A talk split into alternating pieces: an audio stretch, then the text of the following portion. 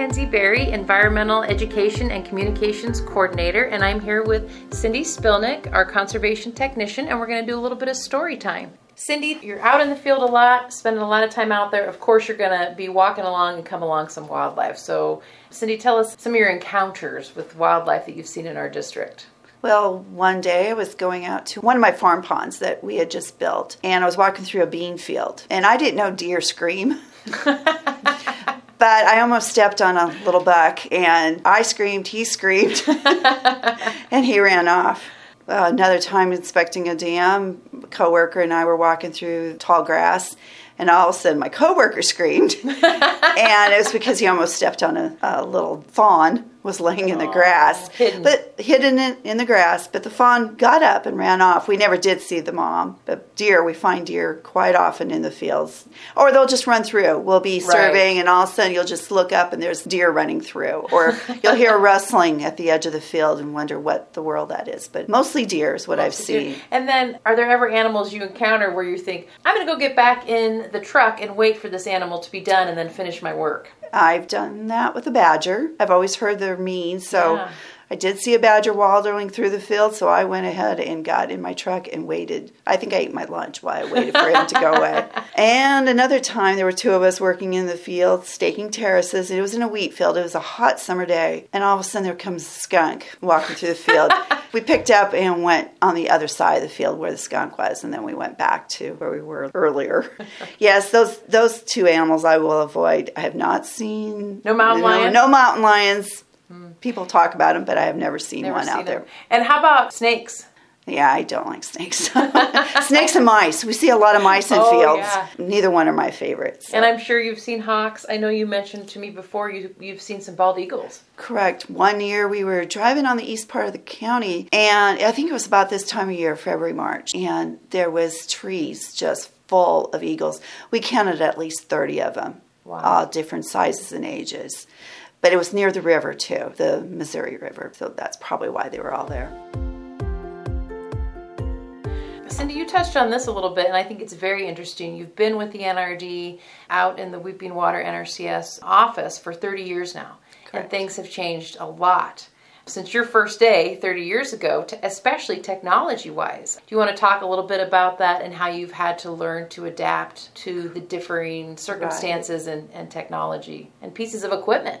It like I said, it's been a big change from Uh, using an instrument where you're handwriting everything down to using a instrument that you go out to the field with a GPS. For example, the job I was surveying a couple days ago, I was shooting off towers in Tarkio, Missouri, Pawnee City, and Omaha.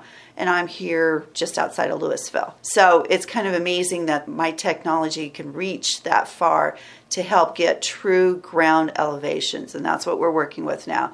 Before we would put a wooden stake in the ground, we'd call it elevation 100 and do everything off of that. Now everything's to the real world. We're working with 1,200 feet above Right, the sea level and so forth. So, yes, it's really changed. And then since we got the new technology, the programs we use to design terraces are very data hungry. They want a lot of information. It's really amazing how, like I talked about before, the smart dozers, where we can just give the designs to the contractor and he puts it in his dozer and can build it without a flag in the ground. They don't need flags anymore if they don't want them.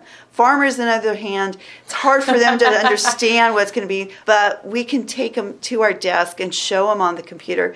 We have a map, an aerial photo. We can lay the terraces on that and they can see exactly what it's going to look like. And I had a farmer just tell me the other day, he says, Well, yeah, I understand this because I know my field very well, so I know what you're saying, how this is going to look. It's really changed. Yeah. Things how, how we've done from back 30 years ago to now.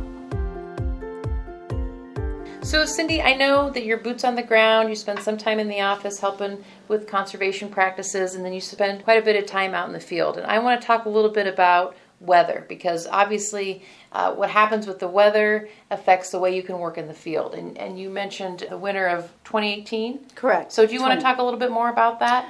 Yes, everybody knows that the bomb cycle came in early spring of 2019, but we also had a lot of snow in the fall through winter. We did very little projects. I think that was my worst year ever for reporting anything done. But after the bomb cycle hit, the county was approved for Emergency Conservation Program monies, ECP. So, as being a team player, I went out and looked at the sites that we needed to where farmers and landowners applied for some assistance to help fix up their fields back to pre flooding, pre storm conditions.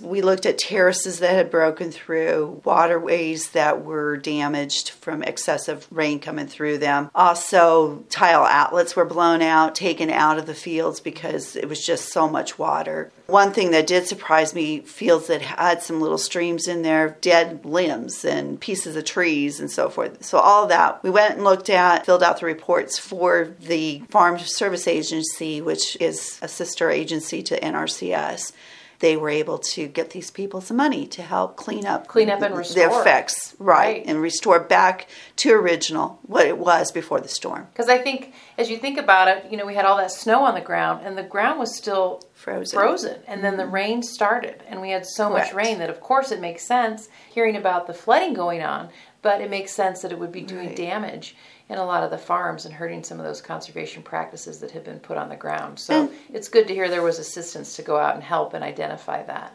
And every year, if we have big storms, that's what brings the people in to sign up for conservation work because things get destroyed. And it seems like we're getting more of those big storms every year. Yes. Cindy, thank you for the great story time today. I laughed, I really enjoyed it, and learning more about the weather and wildlife and how it affects your job. Thank you.